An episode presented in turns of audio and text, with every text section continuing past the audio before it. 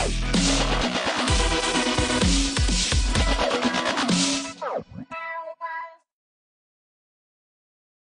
ora everyone and welcome to another episode of the NZPE Teachercast uh, video log. Uh, I'm here with uh, Troy Ruhi, who's been a guest on the podcast before, um, but he was uh, up in Wellington and I thought it'd be a really good opportunity to bring him in and have a bit of a discussion around a few things that are kind of important in physical education, uh, a little bit about physical activity and things of that nature. So um, it's going to be another brief chat for the video log, around about three questions with some actionable content at the end. Uh, so hopefully there will be something here for you to take away. So Troy, welcome to the video log. Awesome, Thanks for having How me. things going? Yeah, not too bad. Yeah. Yeah, just a little bit of a break. Um, did a I kind of hit a milestone in terms of your PhD progression. So that was on that was presenting my proposal uh, on the Monday. So now, oh, last Monday. So now it's like my time to have a rest because post grad life is kind of, in terms of structure, it's so structured that it's actually unstructured. I guess a little bit. Yeah. Yeah, so you've been, for those of you who haven't heard Troy's podcast, that was maybe a year or so ago. Mm. Um, Troy was one of my students at Wellington High School. Uh, then he went on to phys ed school, and now he's looking at his um, doing some amazing things in his in his postgrad. Um, so you've just gone through that PhD process. Can you tell us a little bit about that, the process, what happened, and what your focus is going to be? Yeah, right. So the process itself actually started in my honors year. So that, I think the last time I was here, I was finishing my honors degree, um, and so I did that, and that was a stepping stone. So every sort of work that I did was a stepping stone into where I am now at the first year of my PhD. Um, so my honors was looking at Pacific research methodologies and Pacific models of health. That was to understand like the nuances, I guess, of um, Pacific perspectives of health, because I think it's something in terms of negative health statistics. It's always these are bad, these are bad, but it's like, oh well, um, how are we going to address that? And to address that, you need to know what these what their perspectives are first, and then Pacific research methodologies of how we're actually going to go about doing that. Um, and then I went into my masters, which was creating a pilot study. Um, utilizing so just taking resistance exercises that you'd use for you know just using therabands and dumbbells and whatnot but uh, providing context for them by uh, taking so I don't know if you've ever done uh, like made coconut cream or try to climb a tree grab a coconut down and then grate it husk it and do all that sort of stuff I've watched someone do Yeah. it. I haven't done it myself.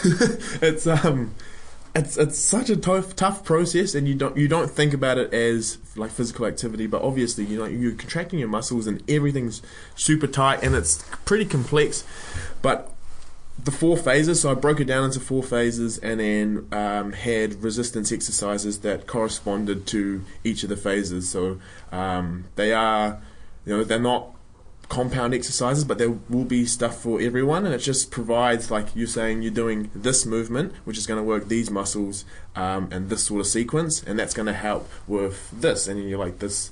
Say it's grabbing the coconut and you, you're like twisting and then supporting weight overhead, that sort of stuff. So for people who don't understand much about physical activity, that you know you've given them context and they're like, ah, that's just like this. Um, and the reason that came about was because I was running strength and balance exercises with my Pacific community down in Dunedin, and I do that like every time I do an exercise, and I. Um, I'd say, you know, these are the muscles that are working. We're going to lift this. That's going to this area. But and then after it, one of the ladies was like, it was so nice to actually have it explained to me because I would just follow what they're doing, like watching them. They're like, okay, they're lifting the arm, just like doing it. They're like, okay, I'm getting from point A to point B. I think that's what they want. And um, they're like, but I had no idea. And then they say it's meant to be working in the doubt there. And they're like, oh, but I was feeling it like, oh, and it's like, it's like, okay, well, so you, you are moving, that's great, but we're not moving where you want you to. And then she did, uh, she mimed a chair or like a, like a, a squat on the spot. She was like, it's this, that's like standing up out of a chair. And I was like, yes.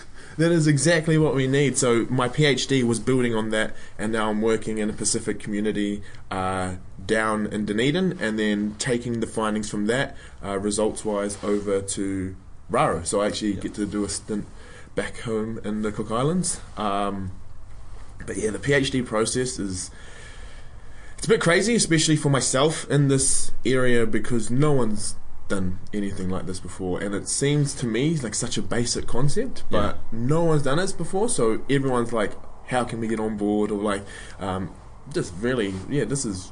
Well, the term groundbreaking has been used in my HRC, re- like the report that they did on it. But um, I just this is me getting my people more active, and Yeah, I, th- I think that's awesome, and I love that story about um, the lady and the squad, and then building the context. And like I do a lot of the gamification stuff, and I mentioned it before, but that's like you're just providing narrative and Exactly. context for them, and that's like when we when we in education when we tell stories. Mm.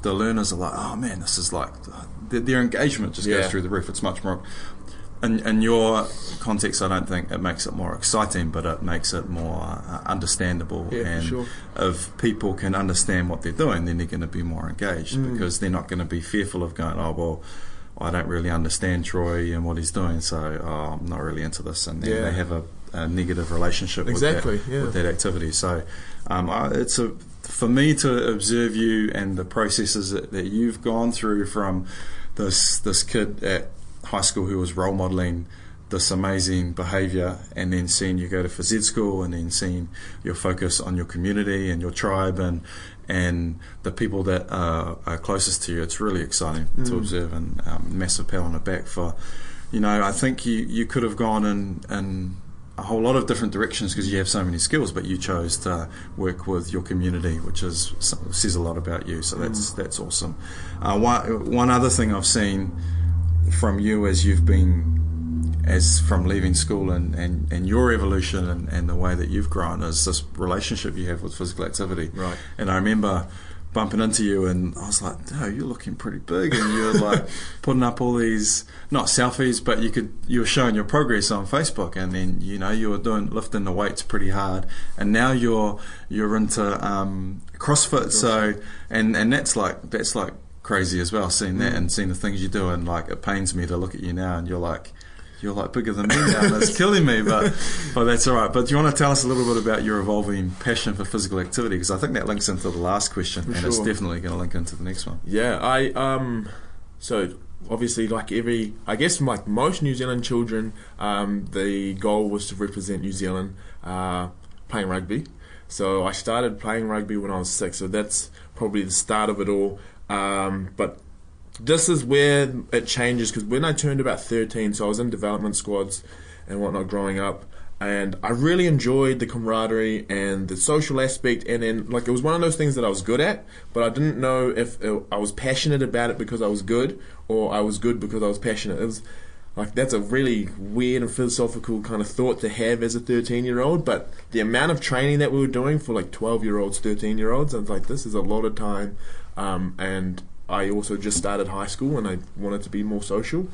So from that i was like okay i do realize now that it's actually i'm just good at this and i'm not very passionate about the sport itself because i don't want to train as hard. Um, i just want to play the game.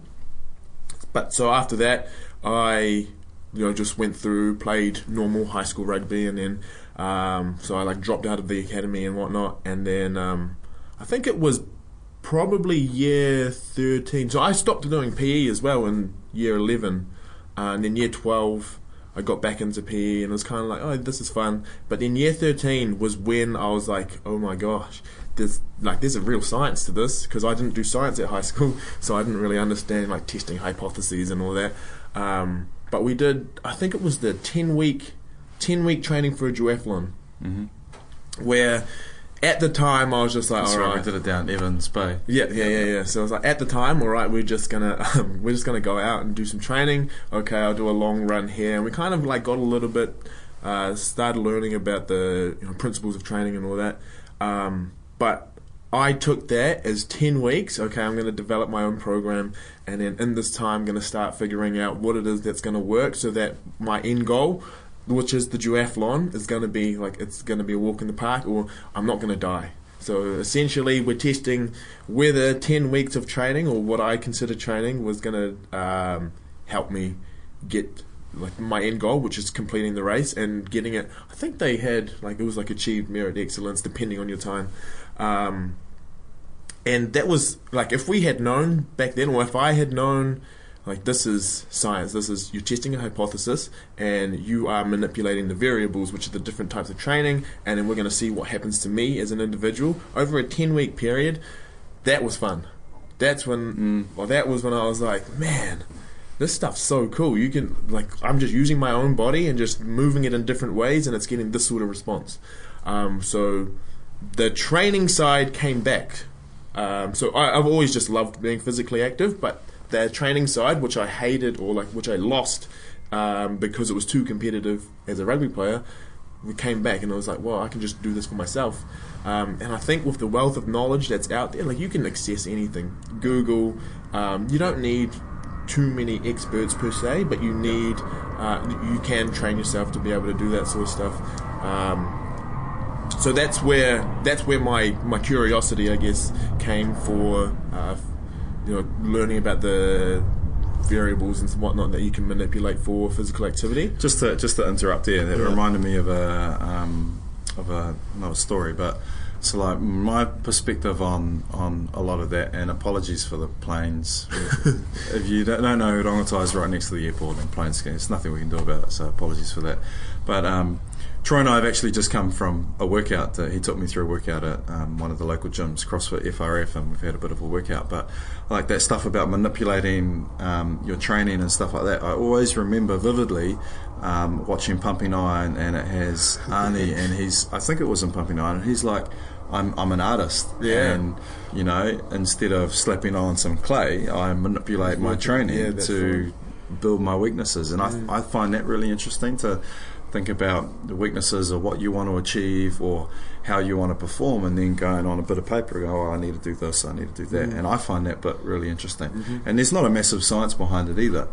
Um, and I guess that's why we see the rise of all of this Fitspiration and stuff, and people on social media Mm. doing all of their, their thing because they are seeing results and they are manipulating things. But Mm. um, I guess from from your perspective now, you're pairing that with some really good science and, Yeah. and research as well. Yeah, so I mean, it's hundred percent true. I think you are correct in saying that the, like uh, you can make it as um, as complicated, uh, but then that's like less accessible for everyone else. But the more simple you can make it, uh, the more accessible it's going to be for everyone else. And it's just like a huge barrier for people being physically active is that they say like so time is the biggest one, but then one of the second is just expertise um, and that's where it comes back to just providing context to everything that you do. Um, but then, so I I started training and like seeing body changes. Obviously, at about 18 years old, you're like you, aesthetic starts to play a big role. Um, but then after, so I think it was about three years of just training bodybuilding type training, um, and my appendix just blew up. And after that, I couldn't train for six weeks, and I was, I think I put on, no, I lost a lot of weight after that, and there's like it played a massive role, uh, like in terms of mental health. You're just like looking at these photos of what you used to be, and then like you go in the gym again. It sh- it's a miracle that you're walking or like you're moving the way you are moving, but you're just like, I used to do this. Um, so then I was just like, well, if I stopped focusing on what I look like, which took a lot of time, was probably like half a year of getting over the fact that I used to look like something else, and then found CrossFit where you're actually testing your performance all the time, and then that's another way you're manipulating variables to perform a different way rather than looking a certain way. But then with that comes um, the aesthetic part of it as well. Uh, Um, that what you mentioned about the the mental health side of things. Mm. It's I mean that's that's real and like this is going to sound really vain, but but it's it's not. And you'd only understand this if you were into the sport. Like this Mm. bodybuilding culture is is really different. And so I when I was competing, Mm. I was at my heaviest. I was 115 kilos. right. And when you've put in all of this work and you you get that big and you're at that size, uh, it wasn't healthy at all. Don't get me wrong, it wasn't healthy at all. But you turn heads walking down the street, Yeah. and you get used to that, and you get used to people asking you about your training and what you're doing and stuff like that. And that kind of and you, there's that addictive component of that, and you like people recognise you as a lifter, and that's all really cool. But now I still lift just as hard as I was then, but I've decided that well, okay, I want to be, I want to sit at 90 kilos, Mm. and like um, I walk down the street, I'm just another, I'm just Joe Bloggs. I'm like another, I'm just general average Joe. Mm. I have musculature, but it's like you're only going to see that if I take all my clothes off. I'm not going to walk down the street naked. But so, for me, going from a big guy who was recognised as a lifter to now somebody who you wouldn't even know that I lift unless you saw me in the gym. Mm. Um, that's like, and as silly as that sounds, and I know people are listening right now, go, "Oh, what a dick!" as silly as that sounds, it's it's real, and you Yeah. can see why people. There's so much um, eating disorder associated with like that fitness culture. Yeah. I think that's really sad. Yeah, just on that, I just remember.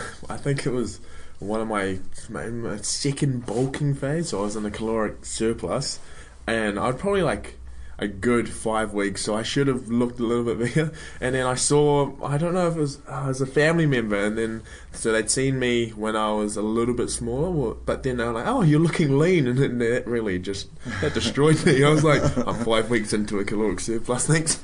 Um, but yeah, just said, "Oh, thank you," but yeah, it really it does. It's massive, and I think uh, it's weird that I, I, you don't really become isolated in it. But the more, so I started on the Facebook and Instagram um, around a similar time that I was like at my best condition.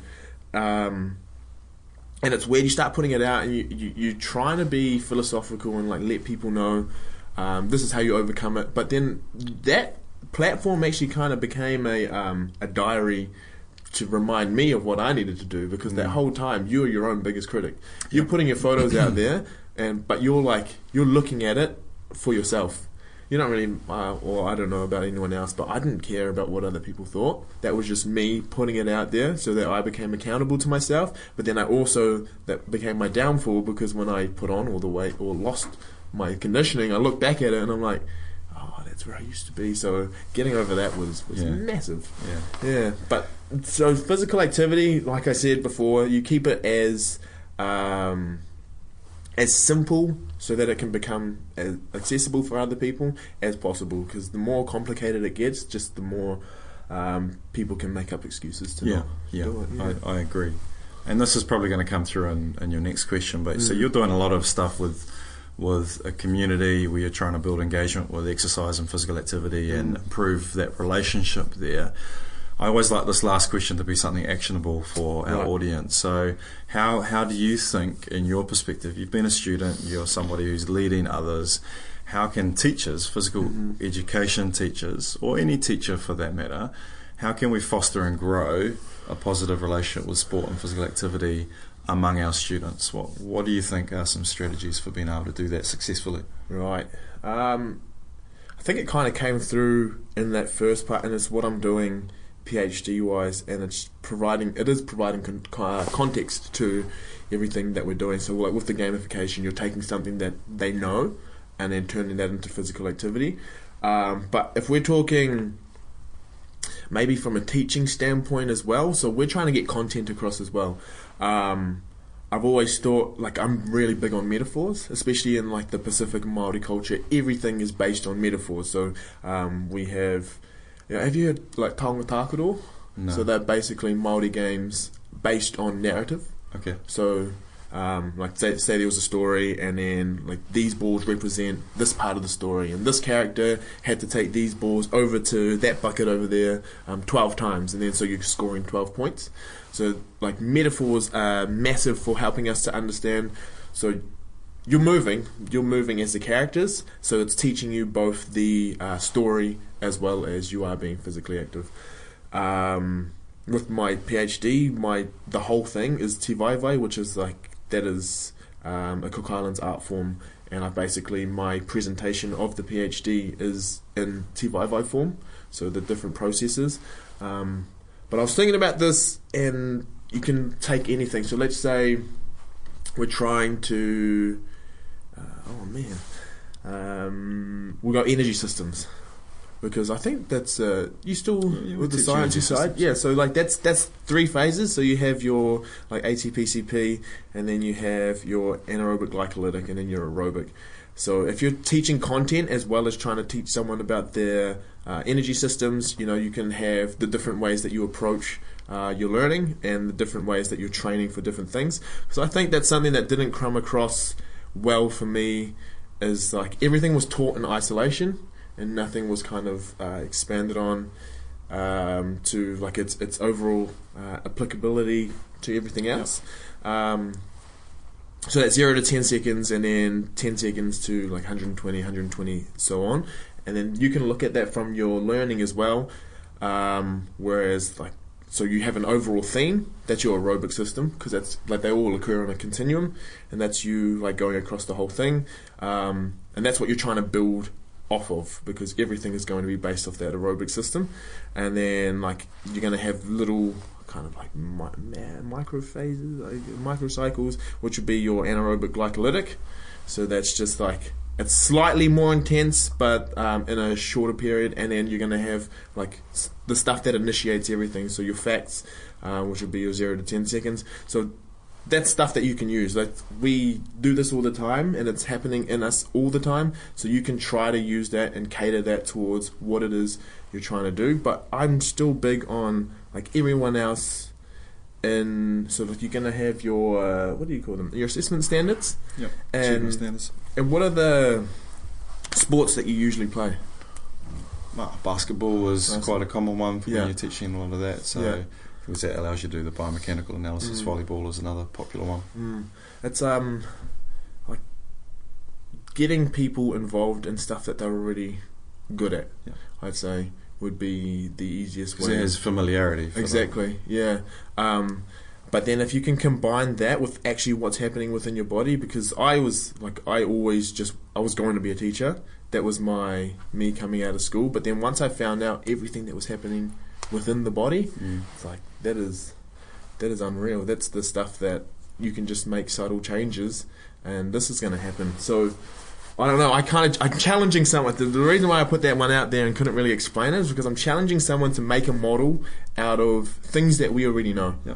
Um, so we have the three energy systems. We even have I don't know like the um, you, your what's happening one step beyond that, which is so we have our energy systems, and then we have the uh, substrates that are helping fuel those energy systems. So we have the glycogen in the muscle, glucose in the blood, and then like if you have, uh, it will go all the way down the steps to pyruvate, and if it's uh, if it's anaerobic, it's going to go to lactate, and then if you're um, if you have oxygen, it's going to go into the Krebs cycle. So that's all like you have your rate limiting steps, and that could be to you like this is the skill that I'm not very good at, so I need to go off to lactate, which is like some sort of scaffolding, or you to um, become better at that skill, so that you can become competent, which is in your Krebs cycle, which appear, if, like uh, in terms of when you're talking science and whatnot, um, you can create the most ATP and you, you can be more proficient because you can keep moving.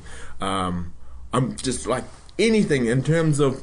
So if I see this, uh, or if this isn't already out there, I, I'm really challenging people to start to look at what we already have because I, I think what we do a lot of the time is we look at we don't have this, we don't have this, we don't have this, but it's like we have a wealth of knowledge everywhere. Um, we're just not expanding on it the way that we should. And what this is going to do is start triggering in people's minds that you can just evaluate someone walking to school. You look at their gait, or you can just go out and see movement, and then from that movement, you can create like a whole game. Like that's what you're doing with gamification. Yeah. Um, and you know, because we're in the school, we're in physical education. It's it's not just getting people um, to play games or like to teach them how to play games. What we do in PE is we analyze um, sociological, physiological, everything that's going to uh, impact or influence movement. And In through and about movement. That's what. That's what we like to say. yeah. Um, so in terms of um, what you, how you can get people more physically active, firstly we look at what it is that they are already good at and what it is that they enjoy to do, Yeah. uh, enjoy doing, and then maybe from there create it or like have a model where okay these are the points of performance of this, and then break it down from there, rather than giving them the overarching theme and then being like, all right, if you're not good at this. It's going to be really tough for you. Yeah. It's like, like go the other way. Just Yeah. like, okay, this is something that you're good at. We can build off Yeah, that.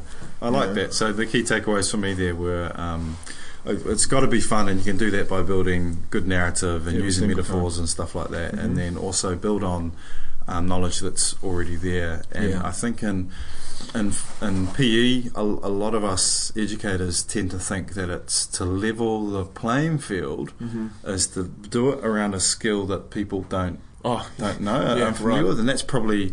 I mean, maybe there needs to be more flexi- uh, flexibility with these biophysical standards, and Mm. say, okay, well, our context isn't basketball mm-hmm. because that's good for you, you, and you, but for you, you, you, and you, that's no good because you suck at basketball or you don't like it. yeah, Um, but going, okay, well, and that's more more onus on us and more workload for us. But going, hey, pick the sport that you're good at because Mhm. you're familiar with that and you're Mhm. going to understand these concepts a little bit better. yeah, Um, I think if that can be ingrained a little bit more with our practice, I think that's probably a really good takeaway. for sure. Yeah, All right, um, thank you for that. I look, I, I, lo- I love catching up with you and having some training sessions. And I've, you've probably seen if you're watching the video log, I've going to splice in some of our workout this morning to show some of the stuff that you're doing. Um, but it, it's it's really exciting to see the progress and the evolution and the, and the path that you're taking, working with your communities and the stuff that you're doing around physical education. And it's it's you know, I said in the podcast ages ago that um, you know you are one of the the the oh, the best, uh, one of the most interesting um, and probably most enjoyable characters that I've had the pleasure of teaching. So it's I, I like you've taken this path, and it's it's fun to watch. So no doubt, what was that? Something going flat. No doubt you'll um I'll have you on again, and Yeah. um, things will be good. So Awesome. appreciate Thanks that. for that. Cheers. Cheers.